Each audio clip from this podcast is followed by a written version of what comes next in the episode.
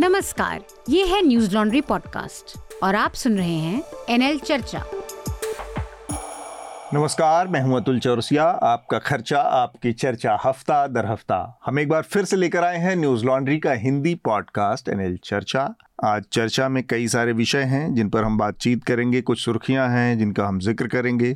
जो मेहमान हमारे साथ जुड़े हैं, उनसे मैं आप लोगों का परिचय करवाऊं, और इसके बाद फिर मैं सरसरी तौर पर जो इस हफ़्ते की बड़ी सुर्खियाँ रही, उनका भी ज़िक्र करूँगा। हमारे साथ ऑनलाइन जुड़ रहे हैं चारू कार्तिकेय, चारू फॉरेन कॉरस्पॉन्डेंट हैं, डी के, और दिल्ली में रहकर काम करते हैं। इसके अलावा इससे पहले कैच न्यूज़ से जुड़े रहे हैं। बहुत बहुत स्वागत चारू आपका चर्चा में। धन्यवाद अतुल। इसके अलावा हमारे साथ स्टूडियो में हमारे साथ दो लोग हैं। हमारे साथ मेहमान पत्रकार के तौर पर जुड़ रहे हैं।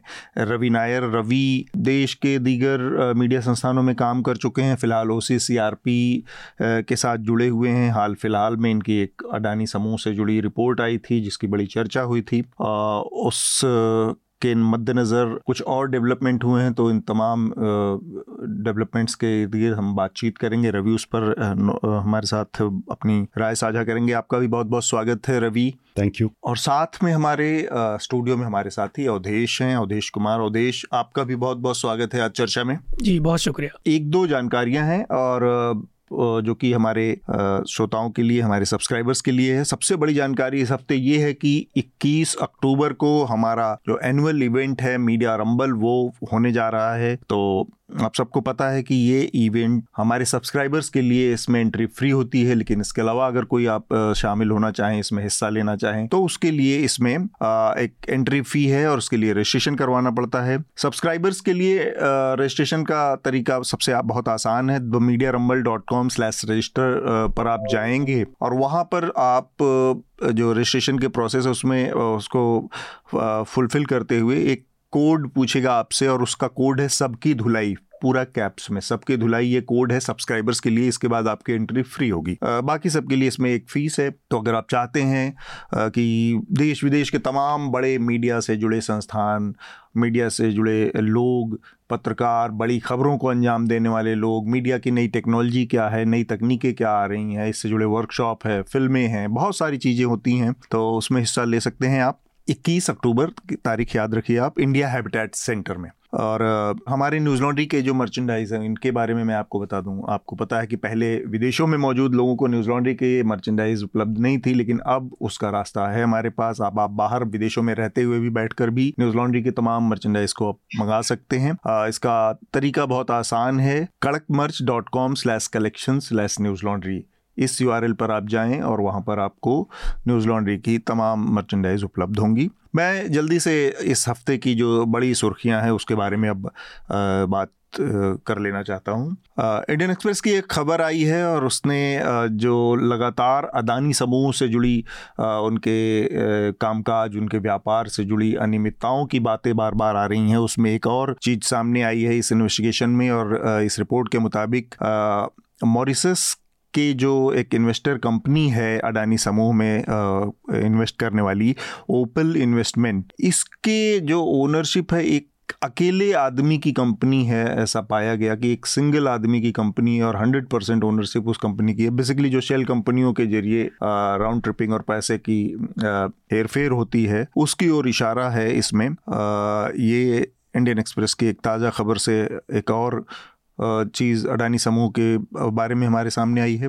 उज्जैन से एक बड़ी दिल दहला देने वाली खबर दो तीन दिन पहले आई और उसमें एक बारह वर्ष की एक नाबालिग लड़की के साथ बलात्कार की घटना सामने आई और उससे भी ज़्यादा चिंताजनक जो बात थी वो कि लड़की लगातार बहुत देर तक, घंटों तक सड़क पर भटकती रही बिना कपड़ों में, लोगों से मदद मांगती रही, लेकिन बहुत सारे लोगों ने मदद से इनकार किया।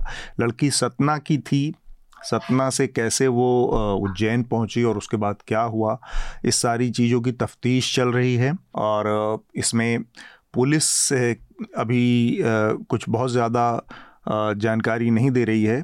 उसका बस ये कहना है कि उसने कुछ लोगों को, संदिग्ध लोगों को हिरासत में लिया है। इस मामले में और जानकारी होगी तो जल्द ही न्यूज़ लॉन्ड्री पर आपको इससे संबंधित रिपोर्ट्स भी पढ़ने को मिलेंगी। हमारी हरित क्रांति के जनक भारत में जो अनाज उत्पादन की आत्मनिर्भरता है, उस तक पहुँचाने वाले उसके जो आर्किटेक्ट थे, एम एस स्वामीनाथन, अट्ठानवे साल की उम्र में उनकी, उनका देहांत हो गया। एम एस स्वामीनाथन के बारे में कुछ जो ऐसे व्यक्तित्व होते हैं कि मदंती बन जाते हैं और जनरल नॉलेज का की, के सवालों का हिस्सा बन जाते हैं, हमारे पाठ्यक्रम का हिस्सा बन जाते हैं।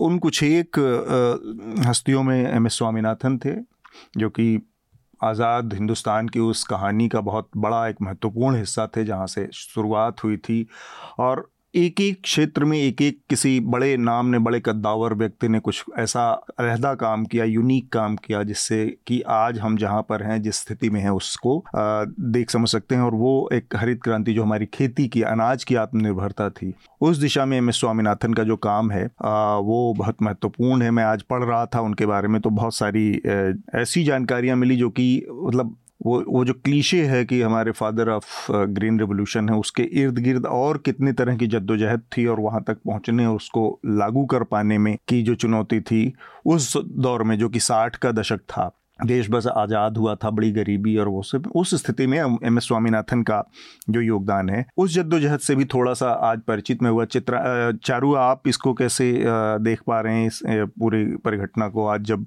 सौ साल के आसपास का एक जीवन हमारे बीच से चला गया। अतुल इसमें कोई दो राय नहीं है। एम एस स्वामीनाथन एक दिग्गज थे कृषि क्षेत्र के और विशेष रूप से कृषि विज्ञान के। ग्रीन रिवोल्यूशन में उनकी क्या भूमिका थी ये आप बता ही चुके हैं और लोग भूल जाते हैं क्योंकि बहुत पुरानी बात है लेकिन उस समय के उस समय का जो परिदृश्य था जो संदर्भ था उसे याद रखना ज़रूरी है। भारत बैक टू बैक दो सुखों से गुजरा था। हम्म।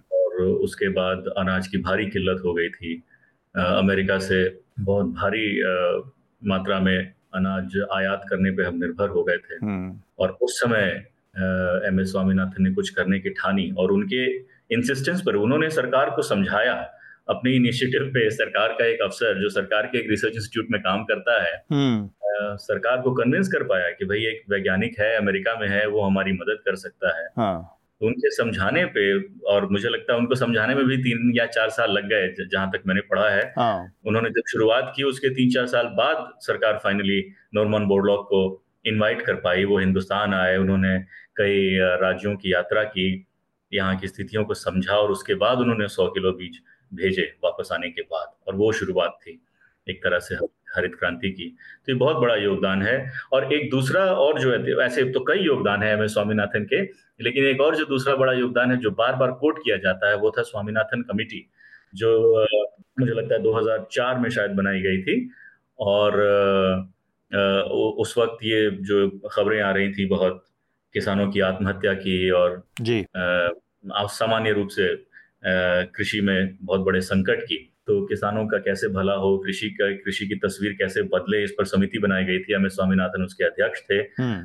तो काफ़ी रिसर्च के बाद कई रिकमेंडेशन इस समिति ने दी थी और उसमें से जो सबसे बड़ी रिकमेंडेशन थी जो आज भी कोट की जाती है किसान संगठन भी उसी को कोट करते हैं। उन्होंने कहा था कि जो लागत लगती है किसान की उससे पचास प्रतिशत ज़्यादा होनी चाहिए एमएसपी कम से कम। ठीक बात। और ये कितनी पुरानी बात हो गई? लगभग 20 साल पुरानी बात हो गई। आज तक कोई भी सरकार इसको अचीव नहीं कर पाई है। लेकिन कोर्ट हर सरकार हर पॉलिसी मेकर यही कोट करता है कि यही फॉर्मूला आइडियल है पर यह आज तक दे नहीं पाया। ये उस लिहाज से और भी दिलचस्प हो जाता है कि देश में इस बीच में इस 20 सालों में एक बड़ा किसान आंदोलन अभी हाल फ़िलहाल में ही ख़त्म हुआ और वो किसानों की स्थिति बदलने तीन किसान कानूनों की बात मैं कर रहा हूँ और वो फार्मूला वो जस का तस अपनी जगह मौजूद है और सरकार ने एकदम एक नई व्यवस्था लागू करने की कोशिश की, वो किसी वजह से नहीं लागू हो पाई किसानों को, उसका, उसे वो पसंद नहीं आई।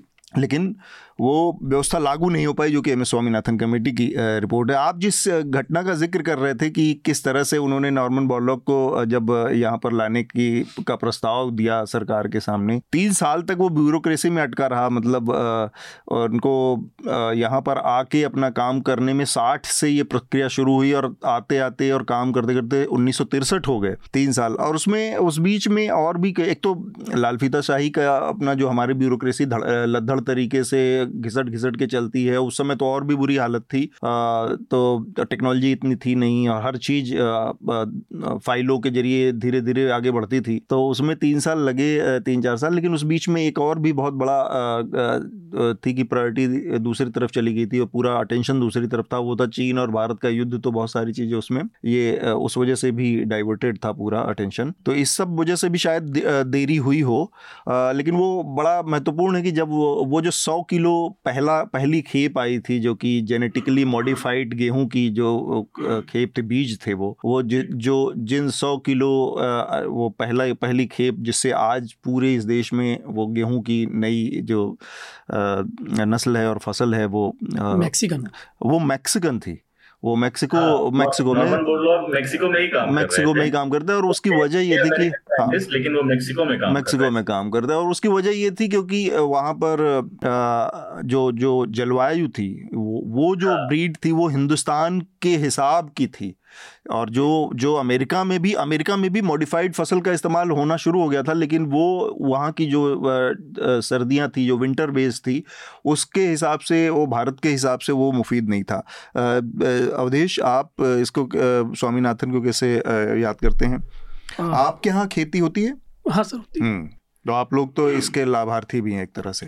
हाँ गेहूँ और गन्ना बहुल्य क्षेत्र है हमारा तो। हम्म। तो बिल्कुल मतलब उस दौर में जब वाकई जो है देश भुखमरी से गुजर रहा था और उस समय एक इस किस्म की मतलब गेहूँ की जो किस्म थी मैक्सिकन उसकी पहचान करना और उसके बाद फिर एक बेहतरीन किस्म के तौर पे लोगों को समझाना सरकार को मैनेज करना और उसके बाद जो भुखमरी थी उस समस्या का निदान ही उस समय हुआ जब ये मैक्सिकन गेहूँ की उपज इधर होने लगी हम्म। और देश तो भुखमरी से गुजर ही रहा था लेकिन उसके बाद देश फिर आत्मनिर्भर बना जो आज हम इस स्थिति में है कि गेहूँ दूसरे देशों में भेजते हैं वही वाला गेहूँ। हम्म। और मतलब इसका श्रेय तो सारा उन्हीं को जाता ही है तो कोई बात ही नहीं है। लेकिन जो एक कलंक लगा हुआ था कि देश में भुखमरी है और यहाँ अनाज नहीं है उसको पूरी तरह ख़त्म करना एक इस तरह गेहूँ की पहचान करना उसको यहाँ तक लेके आना। और आज हम दूसरे देशों में उस गेहूँ को पहुँचा रहे हैं निर्यात आयात हो रहा है हमारी गेहूँ का अन्य देशों में भी। तो ये अपने आप में बड़ी उपलब्धि है। हाँ, और लेकिन ये जो आपने यहाँ कह दिया यहाँ कह दिया कभी ये कंगना रनौत के सामने मत कहिएगा नहीं तो 2014 के पहले तो इस देश में कभी कुछ हुआ ही नहीं था। है तो ये गेहूँ अपने से पेट में पहुँच गया लोगों के और उसके बाद वो अपने से ही लोगों के दिल दिमाग यहाँ तक पहुँचे कि 2014 में अचानक से हिंदुस्तान आज़ाद हो गया। तो ये जल्दी जल्दी में कुछ और जो हेडलाइंस हैं इस हफ़्ते की उनको पढ़ देता हूँ। रमेश बिधूड़ी, जिनके ऊपर आज हम बात भी करेंगे, उन्होंने बड़े बड़े कारनामे किए। लोकसभा का पहला सत्र, नई वाले लोकसभा में लोकसभा का विशेष सत्र था और उस विशेष सत्र में उन्होंने एक विशेष कारनामा अंजाम दिया। उस पर हम थोड़ा सा बातचीत करेंगे अभी और बातचीत का जो हमारा केंद्र बिंदु है, जो होगा वो ये कि रमेश बिधूड़ी को राजस्थान की टोंक लोकसभा संसदीय क्षेत्र है जो, उसका प्रभारी बना दिया भारतीय जनता पार्टी ने। तो अब आप समझिए कि जो रिवॉर्ड होता है, आपकी किस योग्यता पर आपको सम्मानित किया जाएगा और किस पर दंडित किया जाएगा, ये मामला एकदम साफ़ है। एक और मामला अंतर्राष्ट्रीय स्तर का है थोड़ा सा ये इसी से जुड़, जोड़ के हम इस पर बहस करने की कोशिश करेंगे।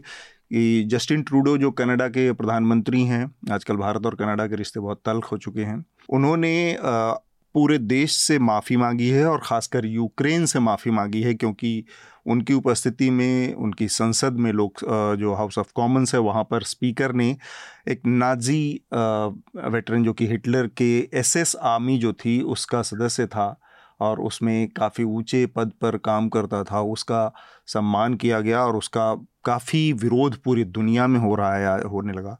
जस्टिन ट्रूडो ने सबसे माफ़ी मांगी है और सिर्फ़ इतना ही नहीं स्पीकर ने इस्तीफ़ा दे दिया है जिनकी अगुवाई में ये सम्मान का कार्यक्रम हुआ था वहाँ कनाडा की संसद में। तो स्पीकर का इस्तीफ़ा आप समझ सकते हैं कि कुछ चीज़ों के लिए जो इंटॉलरेंस है जो जो असहिष्णुता है या जिसको कहते हैं कि आप एक लाइन खींचते हैं कि इसके आगे हाँ ज़ीरो टॉलरेंस वो किस लेवल और वो है कि फासिज्म नाजिज़म इन सब चीज़ों को लेकर अगर कोई गलती हुई है तो आपको अपने पद से और रमेश विधुड़ी के मामले में आप देखिए कि एक व्यक्ति ने सारी सीमाएँ को, सारी लाइन को क्रॉस कर दिया कर दिया, उसके बाद भी उसके ऊपर कोई आँच नहीं है। हमें नहीं पता कि लोकसभा के स्पीकर की क्या राय है इस मामले में। सूत्रों के हवाले से कड़ी चेतावनी आई है। खुद लोकसभा स्पीकर के ऑफ़िस से एक लिखित में आधिकारिक विरोध भी या उस चेतावनी कोई भी चीज़ हमारे सामने अब तक नहीं आई है।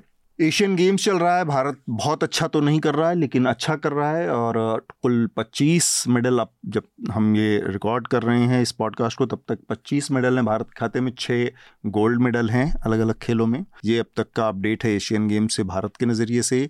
चाइना बहुत आगे खड़ा है अभी इस समय और कुल पदक पदक तालिका में उसके जो कुल मेडल हैं वो एक सौ साठ के ऊपर हैं इस समय। कोटा में, जो कि कोचिंग हब है, हमने दो हफ़्ते पहले इस पर बहुत विस्तार से बातचीत की थी। वहाँ पर एक 20 साल के एक स्टूडेंट छात्र ने फिर से आत्महत्या कर ली है। अब तक ये संख्या बढ़कर 26 हो गई है। उत्तर प्रदेश से एक और खबर आई है कि किस तरह से जो आ, कुछ दिन पहले हमने देखा था जब बुलंदशहर से एक खबर आई थी मुजफ्फरनगर से सॉरी खबर आई थी कि एक टीचर ने कैसे हिंदू बच्चों से मुस्लिम बच्चों को पिटवाया। अब इसके एक उलट संभल से खबर आई है जिसमें एक मुस्लिम टीचर ने मुस्लिम बच्चों से एक हिंदू बच्चे को पिटवाया और उसके बच्चे के पिता ने एक एफआईआर दर्ज करवाई है। तो ये एक सिलसिला जैसा चल रहा है। और एफ़ एस ने एक जो कि हमारे यहाँ खाद्यान्न खान पान से जुड़ी रेगुलेटरी संस्था है food safety and standard authority of India उसने एक आदेश जारी किया है कि जो न्यूज़पेपर्स हैं न्यूज़पेपर में किसी भी तरह की खान, खाद्यान्न कोई पैकिंग ना हो, क्योंकि उसके जो केमिकल हैं वो शरीर के लिए बहुत ही नुकसानदेह हैं, जो भी न्यूज़पेपर में इस्तेमाल होने वाली स्याही है, जो इंक है, उसमें बहुत सारे जहरीले केमिकल का इस्तेमाल होता है। एक रिपोर्ट आई है, इस रिपोर्ट के मुताबिक ये हिंदुत्व वॉच नाम के एक पोर्टल ने इसको अंजाम दिया है और उसने लगभग 255 मामले जो हेट स्पीच के हैं, नफरती जो भाषणबाजी के मसले हैं, उसमें दो सौ पचपन मामलों का एक रिसर्च किया है, एनालिसिस किया है और पाया है कि 80 प्रतिशत मामले इसमें से वो भाजपा शासित राज्यों से आए हैं, हुए हैं। ये एक रिपोर्ट है। कर्नाटक और तमिलनाडु के बीच में कावेरी जल विवाद एक बार फिर से सिर उठा रहा है। कर्नाटक में पिछले दो दिनों में बेंगलोर में काफ़ी ये चल रही थी। बंद और इसका आयोजन किया गया था। आज जब हम ये पॉडकास्ट रिकॉर्ड कर रहे हैं, फ्राइडे को, शुक्रवार के दिन, तब पूरे कर्नाटक में बंद का आह्वान किया है। कन्नडा ओकुता इस नाम की एक संस्था, एक ऑर्गेनाइजेशन है जो कि पूरे, जिसने पूरे कर्नाटक में बंद का आह्वान किया है। और उसने जो कावेरी पैनल है, जो समिति है, जिसने आदेश दिया था कि कर्नाटक को तमिलनाडु के हिस्से का पानी छोड़ना चाहिए, उस पर एक विवाद शुरू हो गया और अब साथ में एक और छोटे सा डेवलपमेंट इस मामले में ये है कि अब कर्नाटक की जो सिद्धर्मीय सरकार है, उसने ये घोषणा की है कि वो सुप्रीम कोर्ट को इस मामले में ले जाएगी और चुनौती देगी कि पानी नहीं छोड़ सकते क्योंकि इस बार बारिश कम हुई है, उनका जो कैचमेंट इलाका है कावेरी का, उसमें पानी बहुत कम है। ये उनका तर्क है। मणिपुर में एक बार फिर से स्थितियाँ खराब हो गई हैं। दो छात्रों की मैती छात्रों के जो मृत्यु की खबर आई, हत्या की खबर आई थी तीन चार दिन पहले उस घटना के बाद से एक बार फिर हालात बेकाबू हैं और वहाँ पर छात्रों ने एक विरोध प्रदर्शन आयोजित किया परसों, जिसमें पचास छात्रों को पुलिस के लाठीचार्ज और कार्रवाई में पचास छात्र जख्मी हुए हैं। कुछ बहुत बुरी तरह से जख्मी हुए हैं और ये बताया जा रहा है कि पैरामिलिट्री फोर्सेज ने वहाँ पर उनका भी इस्तेमाल किया, पैलेट गन का भी इस्तेमाल किया है, जिससे ज़्यादा इंजरी हुई हैं। विदेश मंत्री एस जयशंकर ने एक बयान देकर कहा है कि यह भारत की नीति नहीं है कि वो बात दूसरे देशों में जाकर और किसी के ऊपर कोई कार्रवाई करे। उनका इशारा जो था वो हरप्रीत निज्जर की हत्या से जुड़ी जो कनाडा का बयान है, उस पर ये उनका बयान आया है। प्रधानमंत्री नरेंद्र मोदी ने दो तीन चीज़ें की हैं। उन्होंने भोपाल में एक रैली की है और उस रैली में उन्होंने उससे जुड़ी एक जानकारी आई कि किस तरह से प्रधानमंत्री ने चौवालीस बार अपने भाषण में कांग्रेस का नाम लिया और उन्होंने अर्बन नक्सल को टारगेट किया टुकड़े टुकड़े गैंग को टारगेट किया, निशाना बनाया और ये तब है जब मध्य प्रदेश में 20 साल से भारतीय जनता पार्टी की सरकार है, केंद्र में 10 साल से सरकार है, तब 44 बार प्रधानमंत्री ने कांग्रेस का नाम लेकर और कांग्रेस की गड़बड़ियों का ज़िक्र किया मध्य प्रदेश में तो वो किस लिहाज से, कौन सी गड़बड़ी गिना रहे थे, ये थोड़ा सा हम देखेंगे और इसी दौरान प्रधानमंत्री ने एक और बात कही है पिछले हफ़्ते और वो है कि देश की जनता, देश के नागरिक उनके यूट्यूब चैनल को लाइक करें सब्सक्राइब करें शेयर करें। तो हम लोगों का भी कंपटीशन बहुत बढ़ने वाला है। अब प्रधानमंत्री के साथ सीधा आप समझ रहे हैं लेवल बीजेपी की सांसद हैं मेनका गांधी। उन्होंने इस्कान के ऊपर, इस्कॉन जो कि कृष्ण भक्ति से जुड़ी एक बड़ी संस्था है, पूरे दुनिया में काम करती है। मेनका गांधी ने उनके ऊपर आरोप लगाया कि ये लोग गायों को कसाईयों के हाथ बेच देते हैं, चीटर कहा है उन्होंने। और एक आखिरी खबर दिल्ली में एक आईएएस ऑफिसर थी रिंकू डग्गा, जो कि आपको याद हो, जवाहरलाल नेहरू स्टेडियम में पिछले साल वो चर्चा में आई थी, जब पूरे स्टेडियम को खाली करवा कर उन्होंने एथलीट्स को बाहर करवा दिया था, क्योंकि उनको अपने कुत्ते को घुमाना था। ये अब तक की खबरें हैं। तो हमारी जो बातचीत का पहला हिस्सा है, वो इसी से संबंधित है हाल फ़िलहाल में इंडियन एक्सप्रेस ने एक और खबर की है और उसने बताया है कि किस तरह से मॉरिसस स्थित एक और कंपनी थी जो कि इन्वेस्टर थी अडानी समूह में और वो सिर्फ़ एक सिंगल पर्सन कंपनी थी, एक व्यक्ति उसका ओनर था। तो ये जो लगातार एक के बाद एक चीज़ें खुलती आ रही हैं रवि, आपने जो ओ की जो रिपोर्ट की, उसमें क्या क्या चीज़ें आप लोगों की नज़र में आई और उसमें क्या उससे कुछ अलग और भी चीज़ें आपको लगता है कि अभी ऐसा है कि जो पब्लिक डोमेन में आना अभी बाकी है Uh, first of all, thank you, Atul, for uh, this invitation. It's the first time I have written for News Laundry, but it's the first time uh, I'm here. Thank you. OCCRP's revelations, uh, जो OCCRP ने reveal किया था Hindenburg का जो report आया था हाँ. उसमें बहुत सारे सर्कमस्टेंशियल एविडेंस उन्होंने जोड़ा था। हाँ. हिंडनबर्ग रिपोर्ट में बताया गया that this the possibilities and these are the links. hmm. so Adani group के जो शेयर्स है so अडानी ग्रुप के लोग खुद उसमें इन्वेस्ट कर रहे होंगे। That was there was no actual proof that it was all circumstantial evidences but उस रिपोर्ट ने एक बहुत बढ़िया एक किया था दैट विनोद अडानी का बहुत सारा शेल कंपनीज़ का पेपर कंपनीज़ का लिस्ट लिस्ट बाहर निकाला O C C R P इस investigation actually we got hold of हमारे पास uh, और भी बहुत सारे कंपनीज़ के डिटेल्स आ गए। एंड uh, हमें ये पता चला दैट और investigation actually proved that Vinod Adani's associates directly invest नहीं कर रहा था। Hmm. उनका जो एसोसिएट्स uh, अडानी ग्रुप के साथ क्लोज लिंक्स है इन लोगों का। हाँ। एक तो एक ताइवानीस है उनका नाम है चांग चुंग लिंक ये बहुत फ़ेमस हाँ। नाम है इंडिया में हाँ। भी दूसरा है एक नासर अली शाबान अली। सो अली का नाम पहली बार वैसे बाहर आ रहा है। छोटा मोटा इधर उधर मेंशन किया था बट एग्जैक्ट जो लिंक है हम्म। वो पहले कभी बताया नहीं था। इन लोगों ने बहुत सारे कंपनीज़ बहुत टैक्स हेवेंस में हाँ, नया नया कंपनीज़ को बनाया। और उधर से फंड इन्होंने एक बर्मुडा बेस्ड फीडर फंड पे इन्वेस्ट किया एक इन्वेस्टमेंट कंपनी एक फीडर फंड था उधर से मॉरिशियस लेके आया मॉरिशियस में अलग अलग फंड्स में हम्म। निवेश करके उधर से foreign portfolio portfolio investment companies है उधर से अडानी कंपनीज़ में निवेश किया इन्वेस्ट किया hmm. जो पीक जो डॉक्यूमेंट्स हमें मिला उसमें हमें हमने जो देखा था. पीक में इनका जो इन्वेस्टमेंट था दैट इज़ अडानी सिर्फ़ अडानी कंपनीज़ में अलोन इट वॉज़ अराउंड चार सौ बत्तीस चार सौ इकतीस million dollars so when we say that 431 million dollars बहुत बड़ा नहीं लगता।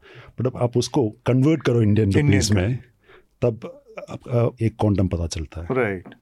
ठीक बात। चारू, इसमें जो पूरा जो रेगुलेटरी जो बॉडीज़ है, हमारी सेबी की जो भूमिका है, वो बड़े संदेह के दायरे में एक तो ओ की रिपोर्ट से ये भी एक सामने आया था कि उनकी नज़र में था कि कुछ गड़बड़ी हो रही है चौदह में, लेकिन चौदह के बाद जैसे जो राजनीतिक हालात बदले तो उसमें, उसने अपनी जाँच की और अपनी जो भूमिका थी, उसको डाइल्यूट किया या उस पर लापरवाही की गई चाहे जिस भी वजह से, वो तो अटकलबाजी का विषय है, लेकिन सेबी ने उस तरह से अपनी भूमिका को अदा नहीं किया और जब ये सामने आया, तब हमें कॉन्फ्लिक्ट ऑफ़ इंटरेस्ट जैसी भी चीज़ें दिख रही हैं कि उस समय जो सेबी के चीफ थे, आज वो अडानी की किसी एक ओन कंपनी में मीडिया कंपनी में डायरेक्टर के पद पर हैं, उनके पेरोल पर हैं, ये सारी चीज़ें मिलकर क्या बताती हैं रेगुलेटरी एक तो ये कि ये कह के हम हाँ पल्ला झाड़ लेंगे क्रोनी कैपिटलिज्म थोड़ा बहुत होता ही है लेकिन ये थोड़ा बहुत से कहीं आगे की चीज़ दिखती है हमें। हाँ बिल्कुल। तो लेकिन अपनी बात शुरू करने से पहले एक मैं बड़ा आवश्यक सा एक डिस्क्लेमर एक देना चाहूँगा हाँ. मेरे जो विचार यहाँ जो मैं रखूँगा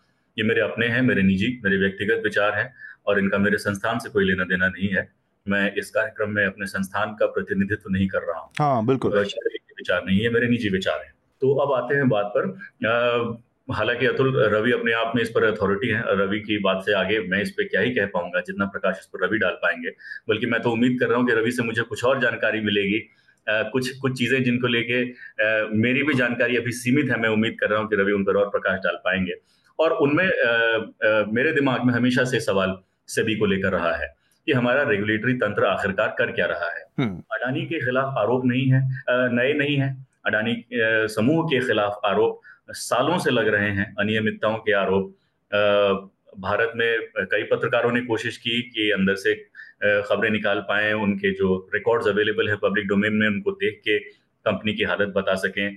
इसको लेके आती रही रिपोर्ट्स और उसके बाद फिर धमाका इतना बड़ा वो हो गया हिंडनबर्ग की रिपोर्ट के बाद और ओसीसीआरपी की रिपोर्ट ने उसको वो उसको और आगे ले गई। और जहाँ तक मुझे ध्यान आ रहा है हिंडनबर्ग ने भी इस बात का एक्नॉलेज किया था कि ये जो पेज हम नहीं पकड़ पा रहे थे वो पेज वो पेज जो है वो ओसीसीआरपी की रिपोर्ट में हाँ। वो पेज पकड़ लिया गया है और इससे जो है तस्वीर पूरी हो जाती है। कंप्लीट हो जाती है।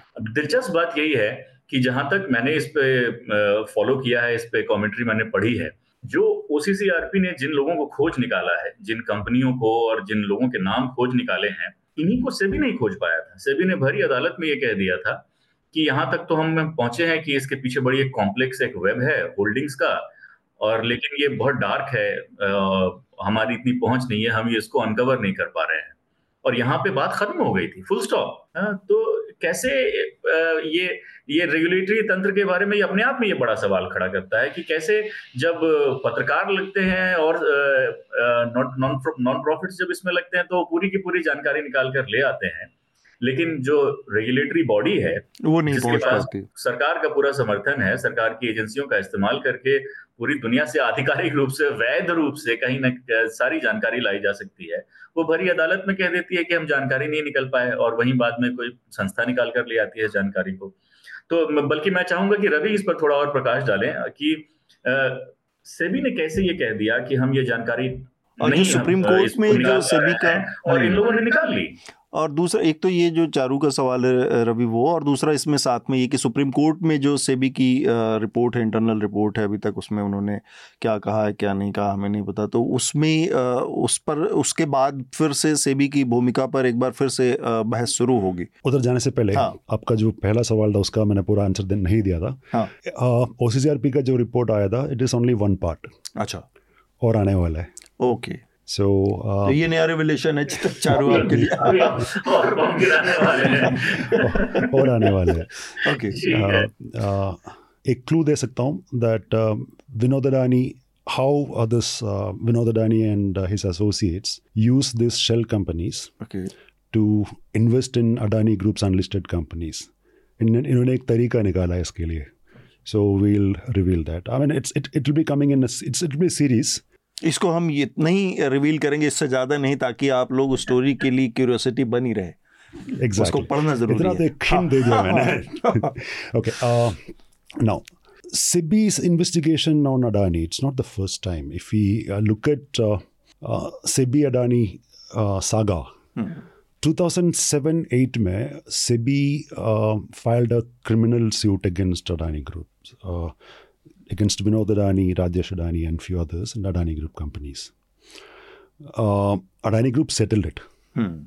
They paid some uh, fine, some I think um, three million rupees or something like that, or okay. 1.7 million. I don't exactly remember the figure, but उन्होंने uh, पैसा दे के settle कर दिया. Then uh, next, what we revealed is we got hold of the letter would the then uh, chairman of uh, uh, then director general of DRI, Mr. Najib Shah, इन्होंने एक letter लिखा सेबी को SEBI chairman था mister U K Sinha Sinha letter में ये बताया बताया गया था that the money was the word used is siphoned of Adani Group uh, siphoned off almost 1.02 billion dollar out of India okay. uh, through power equipment import and ए पैसा India से Dubai गया Dubai से Mauritius गया और वापस India में आ रहा है। सो so, इन्होंने वॉन किया। इन्हीं की कंपनी में आ रहा है इन्हीं की कंपनी में आ रहा है। So share market round tripping हो रहा है। सो उस लेटर में ये भी बताया गया that D R I is aware that SEBI is investigating some transactions of Adani group related to stock market so मतलब ये लेटर जाने से पहले इन्वेस्टिगेशन चल रहा था। hmm. उस इन्वेस्टिगेशन का क्या हुआ कुछ पता नहीं। ठीक इस इंफॉर्मेशन के लेटर के साथ एज पर द लेटर इन्होंने पूरा एविडेंस डी आर आई ने पूरा एविडेंस से भी को एक सी डी दिया। सी डी हाँ। में सारा एविडेंस इन्होंने बताया गया। सो सी डी में क्या था हमें नहीं पता क्योंकि हमें सी डी का कॉपी नहीं मिला। वेदर से भी investigated that we don't know और if investigated what happen to that investigation again we don't know Uh, July 2021, uh, 19 July 2021, Minister of State for Finance given an answer hmm. uh, to Mahua Moitra in Lok Sabha. In that, it was mentioned that SEBI is already investigating the Rani Group. So the, either the investigation started in 2020, 21 hmm. or 1920, because by the time Adani's uh, um, a lot of foreign portfolio investors investing Adani Adani group companies ये बाहर आया था। बहुत सारे F P S ऐसे थे इनका जो अप टू 97 परसेंट होल्डिंग एक ही ग्रुप में तीन चार अडानी कंपनीज़ में आ, पूरा था। नॉर्मली एक एफ़ पी आई इन्वेस्ट कर सपोज़ आप एक फंड मैनेजर है आप कैसे एक्ट करेंगे? मतलब आप आपका सारा पैसा आप एक ग्रुप में नहीं निवेश करेंगे। सिंगल कंपनी में नहीं सिंगल कंपनी में और सिंगल ग्रुप में नहीं हाँ। करेंगे। इट्स वेरी रिस्की बिकॉज़ आप पैसा पूल इन करते हैं। नॉर्मली फंड्स क्या करते हैं? पैसा पोल इन करता है। बहुत सारे लोगों के पैसा पोल इन करते हैं। And they promise a certain return of course risk होता है। बट स्टिल इन्वेस्टर को एक कॉन्फिडेंस होना चाहिए दैट मेरा पैसा डूब नहीं जाएँगे। सो hmm. इसलिए एक ही ग्रुप में और एक ही कंपनी में सारा पैसा नहीं सारा पैसा नहीं जाएँगे। सो so, ये छः सात एफ़ पी आई ऐसे थे मॉरिशस का। हाँ. इसमें आप इनका होल्डिंग देखोगे 89 percent to 98 percent Adani group में थे। hmm. चार पाँच कंपनी होता अडानी का उसी में थे। हाँ। और जब भी अडानी ग्रुप का एक नया कंपनी लिस्ट होता है ये सारे उसमें जाता है।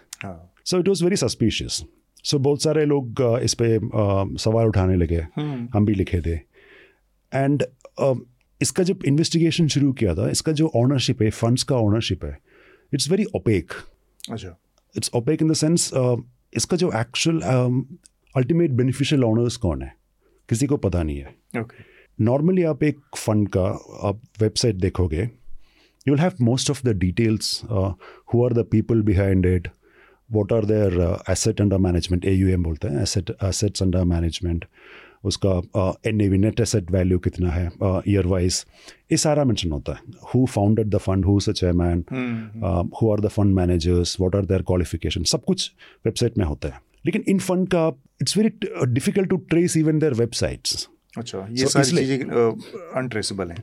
सो इसलिए हम बोलते हैं that it's very you know very opaque and जब हम 2021 में इसका जो इन्वेस्टिगेशन किया था फाइव और सिक्स फंड्स का एक एंटिटी uh, सारा इसका लिंक एक एंटिटी पे जाता है। That is called Monte Rosa और M I H international based in British registered in British Virgin islands and उसका जो मेन बंदा है that is Alistair Guggenbuhl Even अच्छा। So he is a Swiss national उससे उससे आगे कुछ पता नहीं। But this is not his money and he is not the ultimate beneficial owner it was very clear So that is uh, when we got uh, no, um, uh, more interested in this and we started to dig out. Each time, what is um, uh, what what new happened is that DRI said that 1.02 billion went out of India. So OCRP story आप देखोगे उसमें hmm. उसमें ना दो part है actually between 2009 to 2013, Adani Group was setting out uh, um, two power plants, one in Maharashtra, one in Rajasthan, Tiroda and Kawai. So इसके लिए uh, equipments import किया था China, South Korea and from mm. different countries. From these places, equipments directly came to India. The invoice went to a company in Dubai mm. and there the price got jacked up. Achha. And uh, certain cases up to 220%. Oh. And from there, uh, it went to Adani companies. And so, whatever this Dubai company sent in the invoice, Adani companies transferred that much money to this Dubai company. Okay. This Dubai company um, jacked up portion of the uh, price. They booked it as profit, and the rest went to the OEMs, the original equipment manufacturers in China, South Korea, wherever it is. Later, it, it was found out this Dubai company is owned by Vinod Adani. Acha. So that was DRI's case. Hmm. But the adjudicating authority of um, uh, DRI, Mr. KVS Singh in 2017, said that these are arm's length transactions. On what basis he said that, nobody knows because Vinod Adani is a part of the promoter group. Vinod Adani was uh, part of uh, many trusts like uh, SB Adani Family Trust mm. and many other uh, trusts which has uh, holding um, not marginal holdings, very uh, no major holding, huh? major holdings yeah. in uh, most of these Adani companies, in the Adani group itself. In a way, he has the maximum. Vinod Adani holds the maximum of the Adani group. We can mm. say that. So, on what basis Mr. KVS Singh said that this is an arm's length transaction? We don't know. Take Right now, um, SEBI's part once again coming in. If SEBI was investigating this since, since 2021, what happened to that report? We don't know. Hmm. Where did they reach? The Supreme Court appointed committee was heavily based on SEBI's briefings. उनको जो सेबी ने जो बताया I mean as per as per that report in most of this cases SEBI hit the wall means dead end आगे जा नहीं पाया now there are two question here SEBI is an autonomous body but comes under the ministry of finance if SEBI hit a dead end did they approach uh, the Ministry of Finance? We don't know. Hmm. As per the Supreme Court appointed committee's report, SEBI requested Enforcement Directorate and CBDT, that is Central Board of uh, Direct Taxes, mm. to investigate it further and help them. Both these uh, institutions did not support SEBI. So we cannot blame SEBI completely here. Okay. Why? Why ED and CBDT did not help SEBI to further the investigations? Right. That's the question. So whether it is it, it's a matter of political will or uh, SEBI's inability to present their case perfectly with these two institutions, CBDT and ED, hmm. that again we don't know.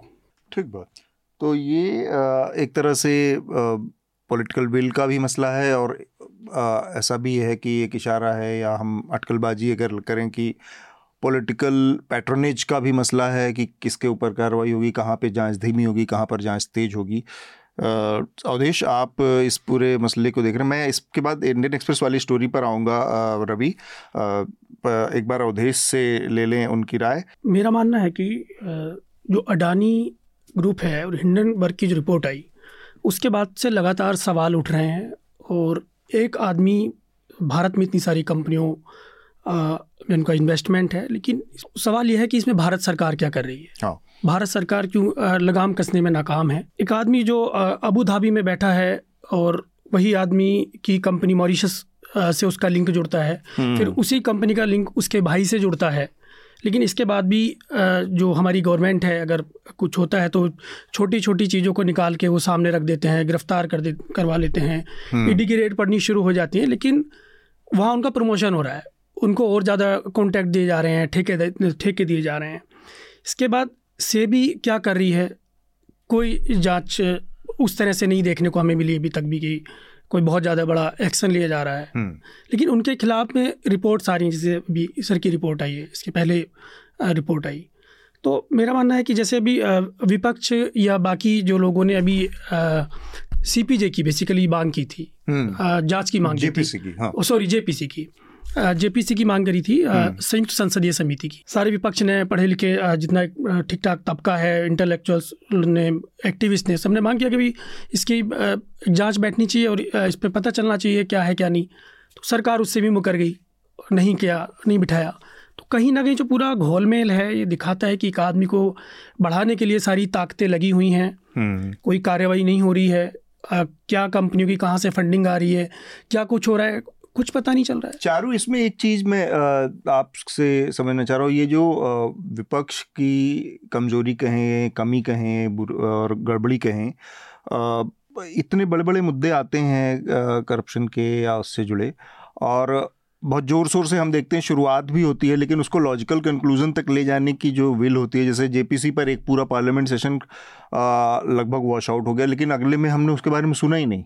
उसको abandon कर दिया opposition ने पूरी तरह से, इतना बड़ा मुद्दा। तो ये जो प्रवृत्ति है कि जो अपोजिशन की कमज़ोरी है, मैं उसको सूली पर नहीं टांगने की बात कर रहा हूँ, लेकिन कुछ चीज़ें हैं कि भाई आप ट्रांसपेरेंसी या अकाउंटेबिलिटी कैसे फिक्स करेंगे? अगर हमको यही कंटिन्यूटी हमारे अप्रोच में नहीं है कि एक बार हम जेपीसी की मांग करते हैं, हम इंडियन बर्ग की बात करते हैं और अगली बार में पूरी उसको गायब कर देते हैं या उस पर चुप हो जाते हैं।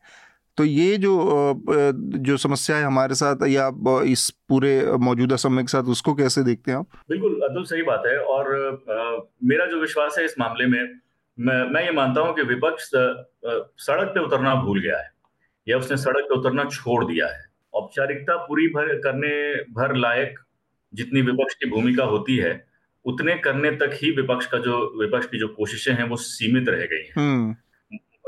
2013 हम्म। में 2013 नहीं 2017 में शायद मुझे लगता है भूमि अधिग्रहण वाले कानून के विरोध के समय आखिरी बार विपक्ष सड़क पर उतरा था और संसद से राष्ट्रपति भवन तक पैदल मार्च किया था हम्म।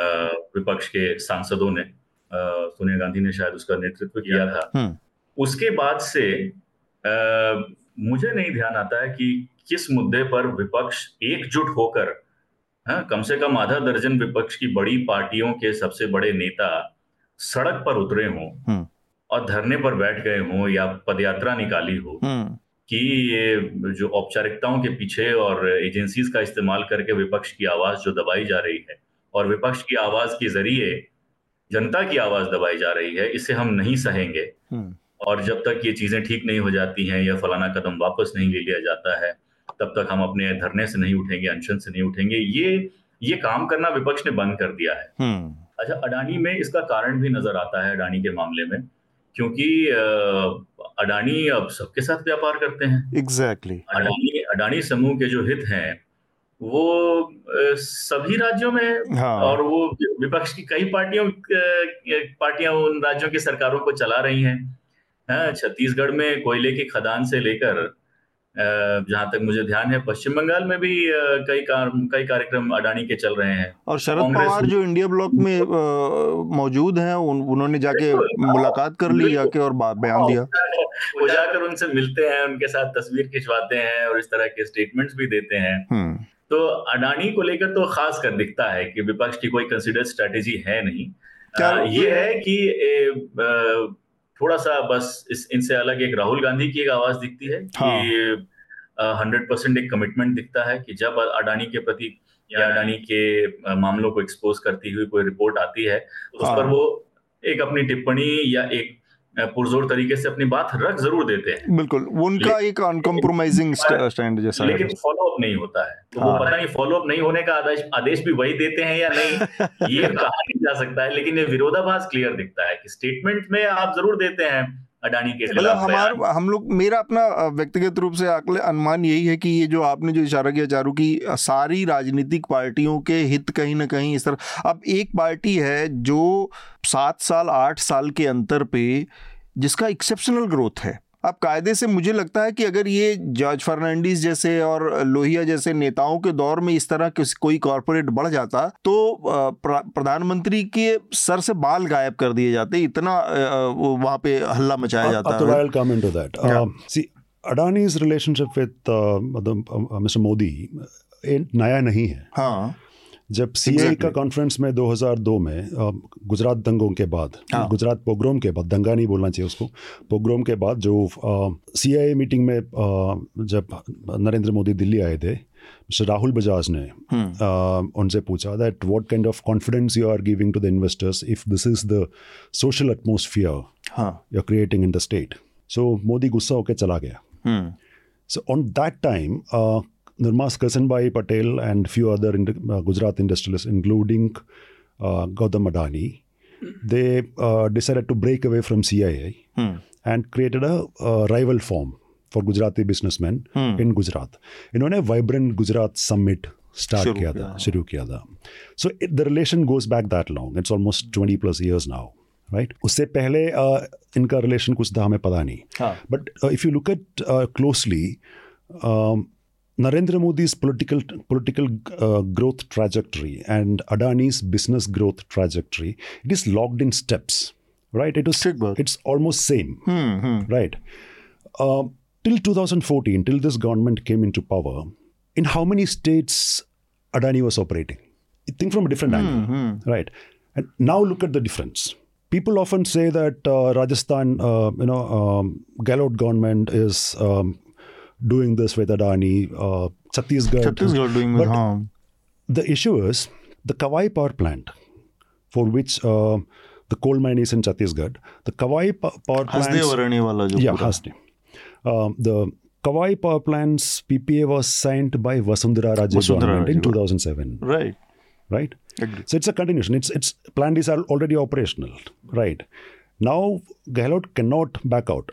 When Vasundhara Raje came for the second time, she signed major deals, land deals with Adani, giving thousands of hectares of land for his solar power projects. Gehlot cannot come and cancel that hmm. right the same with same with um, uh, Baghel. Baghel did one mistake that uh, he agreed uh, to cut off the forest in Hasdioran, which is a no-go zone. No-go zone, Right. on yeah But then he's when pressure built up, when um, Rahul Gandhi uh, you know raised his voice and his personal, he, he said this is his personal opinion. Then he put a stop to it. Baghel didn't have an option, so he put a stop to it. Right. So BJP's connection with uh, Gautam Adani, it's it's not secret. हाँ It's not secret. Yeah, yeah. Now, now, again, look uh, look into it from a different angle. All the opposition parties and a lot of journalists, a lot of activists raising this issue of Mr. Modi's connection and BJP's connection with Adani Group. Have you ever seen a single rebuttal from BJP or Mr. Modi on this? Hmm. zero It's zero. The problem is the opposition is not able to encash it. हम्म ठीक बात आ, इस पर चूँकि हमने काफ़ी बातचीत कर ली लेकिन आखिरी मैं पॉइंट जो है वो इंडियन एक्सप्रेस की जो ताज़ा रिपोर्ट है उसके बारे में मैं आपसे आपकी ओपिनियन लेना चाह रहा हूँ रवि। जो ये कंपनी आई है ये पूरे सिनारियो में पूरे एम्पायर में अडानी समूह के ये कितनी बड़ी कंपनी है कितना बड़ा इन्वेस्टमेंट है और कितना मायने रखती है या बहुत छोटा सा एक तिनका भर है इसमें आ, हम इसको छोड़ के आगे भी बढ़ सकते हैं। Uh, थोड़ा सा लंबा आंसर दे दो। हाँ हाँ हाँ। ओके ये अडानी पावर के बहुत सारे ट्रांसैक्शन बड़ा ट्रिकी है। ओके um, बड़ा कॉम्प्लिकेटेड है। हाँ। टेक्निकली बड़ा कॉम्प्लिकेटेड है। And in the first look itself हम जो बोलते नहीं में गपला है। इन द फ़र्स्ट पहली नज़र में ये समझ में आता है। हाँ। गड़बड़ है इसमें। ओके इंडियन एक्सप्रेस का जो कल वाला रिपोर्ट है इसमें जो नाम लिया गया that Adil Hasan Mohammed Ahmed Alali Alali ये रेवलेशन पहली बार नहीं आ रहा है अच्छा I don't know why Indian Express uh, put it as a big news, हाँ. but uh, this is not new. Uh, but I think company का ओनरशिप इज़ इंटरेस्टिंग थिंग कि एक सिंगल ओन कंपनी है और उसका hundred percent कहीं एक ही कंपनी इसलिए मैंने बोला था जो uh, महुआ मोहित्रा को एम ओ एस फाइनेंस ने जो लिस्ट दिया दिया, था हाँ। लिस्ट दिया था उसमें एक फंड का अल्टीमेट बेनिफिशियल ओनर के नाम पे अलाली का नाम दिया गया था so it was clear from there itself okay but who is this gentleman we don't know ठीक that is a part of you know further investigation now when we look into Adani Power Adani Power got listed in two thousand nine in the run up the listing of the company in stock exchange इन्होंने जो draft red herring prospectus निकाला था अच्छा। उसमें mention किया था दो हज़ार सात में इन्होंने एक एग्रीमेंट साइन किया with Millennium Developers Private Limited ये Millennium Developers Private Limited Praful Patel का कंपनी था। अच्छा। एक एग्रीमेंट है that Millennium Developers Adani Power Maharashtra Limited जो महाराष्ट्र में जो पावर प्लांट आ रहा था उस टाइम उसमें 26 प्रतिशत का जो टोटल वैल्यू है वो निवेश करेंगे। ओके ठीक है जी? Between 2009 March and 2000 2010 Okay.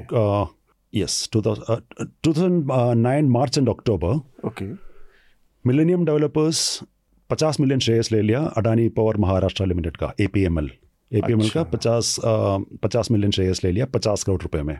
ठीक बात। ये पचास करोड़ रुपए लोन लिया इन्होंने। Millennium Developers Bank of India से लोन लिया। बैंक ऑफ़ बड़ौदा है कोई बैंक से लोन लिया नेशनल बैंक से लोन लिया। अक्टूबर 2010 में मिलेनियम डेवलपर्स ए पचास मिलियन शेयर्स अडानी पावर को बेच दिया। अडानी पावर महाराष्ट्र लिमिटेड से लिया। अडानी पावर को बेच दिया। अच्छा। फोर फिफ्टी करोड़ रुपीज़ अच्छा। जितने पे लिया था उतने, उतने पे, पे बेच दिया। उतने पे। सो लॉजिकली मिलेनियम डेवलपर्स एक लॉस बुक करना चाहिए क्योंकि लोन पे लिया है। लोन का इंटरेस्ट तो दिया। इंटरेस्ट एक तो साल का।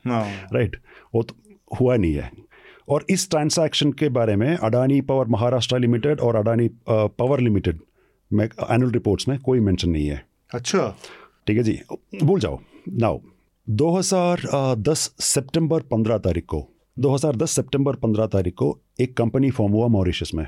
Okay. Gromor trade and investment limited okay? एक Gromor trade and investment limited इससे पहले मिलेनियम जो इन्वेस्ट किया था that was only six point one eight percent छब्बीस एग्रीमेंट छब्बीस परसेंट का था बट जो पचास मिलियन शेयर्स था। It was only six point one eight percent now Gromor trade and investment company form हुआ। सो कंपनी का ऑथराइज कैपिटल था hundred twenty eight point three million dollars one twenty eight point three million dollars a month later Gromor bought 26% hmm. shares of Adani Power uh, Maharashtra Limited for 128 million dollars. Oh. अब जो पचास करोड़ रुपए में बेच रहा हो hundred twenty no i'm not i'm not i mean i'm just saying the facts now i mean you can draw the comparisons right okay uh, now now um, this gromor the owner of the director of the gromor it was only had only one director Achha. which was chang chung ling oh okay. Wow. now, after a year, uh, less than a year, uh, Adani Power Limited decided uh, through a scheme of arrangement, this Growmore was merged with Adani Power Limited. Acha. Okay. So the value of this shares of 128 million went to 563 million. Oh. okay. चांग चुंगलिंग और seal से बाहर हो गया एक बार फिर से. Okay. So we don't know Chang Chung Ling was about. We don't know. Because there is no documentation, nothing. So the retail investors on that time questioned this in um, in the Gujarat High Court. So a single judge bench on uh, a bench uh, ordered single जज bench ordered that इसका investigation होना चाहिए ED का ED DRI and all the agencies should investigate this this is suspicious so Adani Group challenged it again, uh, and a division bench gave a go ahead to for Adani Group. So merge happened. Okay. Hmm. Soon after this, Opal investment comes into picture. Acha. Okay. This पर so, ये story है. hmm. Remember, Millennium Developers, Praful Patel's company's agreement was to purchase 26%. Grow more, purchase 26%. Hmm. Right? Then comes Opal. Hmm. So तब से everybody is asking who's the owner of Opel. Everyone knows, everyone who's tracking Adani knows this Alali guy is just a front end. Hmm. This is not his money. Front है मोहरा है तो दिलचस्प है बड़े लोग बड़े बड़े खेल कर रहे हैं और हमारे यहाँ हिंदुस्तान में हमारी संस्थाएँ छोटे छोटे काम भी नहीं कर रही हैं जाँच के लिए जो जा, जाँच कर सकती हैं हम आ, अगले विषय पर बढ़ते हैं जो कि हमारा अगला विषय है और मेरे ख्याल से आज रवि ने काफ़ी विस्तार से हमने इस पर पहले भी बात करी थी लेकिन आज इसकी जो अंदर की कहानियाँ जो अंदर के नुआंसेज है बारीकियाँ हैं वो आ, हमारे जो सब्सक्राइबर्स हैं उनके सामने आई हैं। अगला विषय है और वो अपने आप में नाम ही काफ़ी है रमेश बिधोड़ी। तो नाम ही काफ़ी है। उन्होंने एकदम नाम उजागर किया। मैंने शुरुआत में ही बताया कि पार्लियामेंट की नई वाली बिल्डिंग थी चमचमाती हुई। जयराम रमेश ने उसको मोदी मल्टीप्लेक्स का नाम दिया है। ये थोड़ा सा ज़्यादा नहीं कर दिया। अब एक इंस्टीट्यूशन के तौर पर कोई चीज़ डेवलप हो रही है या बन, बनी है तो विपक्ष को उसमें इस तरह की चीज़ें, या वास्तव में उसके एस्थेटिक्स में इस तरह की कोई प्रॉब्लम है? चारू, आपकी क्या राय है नई वाली बिल्डिंग को लेकर पार्लियामेंट की? अब एक तरह से तो अतुल, आज आज का तो पूरा हिंदुस्तान ही मोदी मल्टीप्लेक्स ही है जयराम रमेश ने कोई अतिशयोक्ति का इस्तेमाल किया या कुछ गलत किया है हाँ। आप देखिए एक ही तस्वीर तो हर जगह नज़र आती है एक ही तस्वीर और एक ही नाम हम्म। तो ये पूरा का पूरा मोदीमय है माहौल तो तो इस पूरे माहौल में रमेश बुधूड़ी ने चार चाँद लगाए जो सलमा सितारे टाके हैं।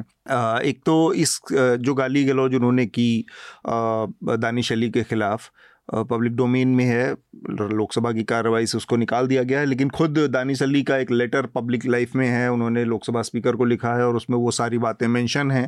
उसको यहाँ पर दोहराने की ज़रूरत नहीं है। लेकिन भारतीय जनता पार्टी ने जो किया, वो बड़ा चौंकाने वाली बात है। एक तो स्पीकर जो है बिरला जैसे कहा जाता है ना कि वहाँ पर चुटकियाँ बजा के जो निलंबन और लोगों को सस्पेंशन बढ़ता रहा है लोकसभा और राज्यसभा में पिछले 2019 से हमने एक आंकड़ा भी निकाला था और उसमें सत्तावन सांसदों को अब तक अलग अलग सेशन में मिलाकर सस्पेंड किया जा चुका है अलग अलग मौक़ों पर लोकसभा और राज्यसभा से। यहाँ पर और उसमें ज़्यादातर ये है कि जो आप अपने लोग डेमोक्रेटिक राइट्स में लोग प्रोटेस्ट कर रहे हैं, उसको गलत मानते हुए कि किसी ने वेल में आकर, किसी ने कागज़ उछाल दिया, किसी ने स्पीकर की टेबल से कोई पेपर खींच लिया या इस तरह के आरोप हैं अलग अलग असंसदीय आचरण जिसको डिफाइन किया गया है।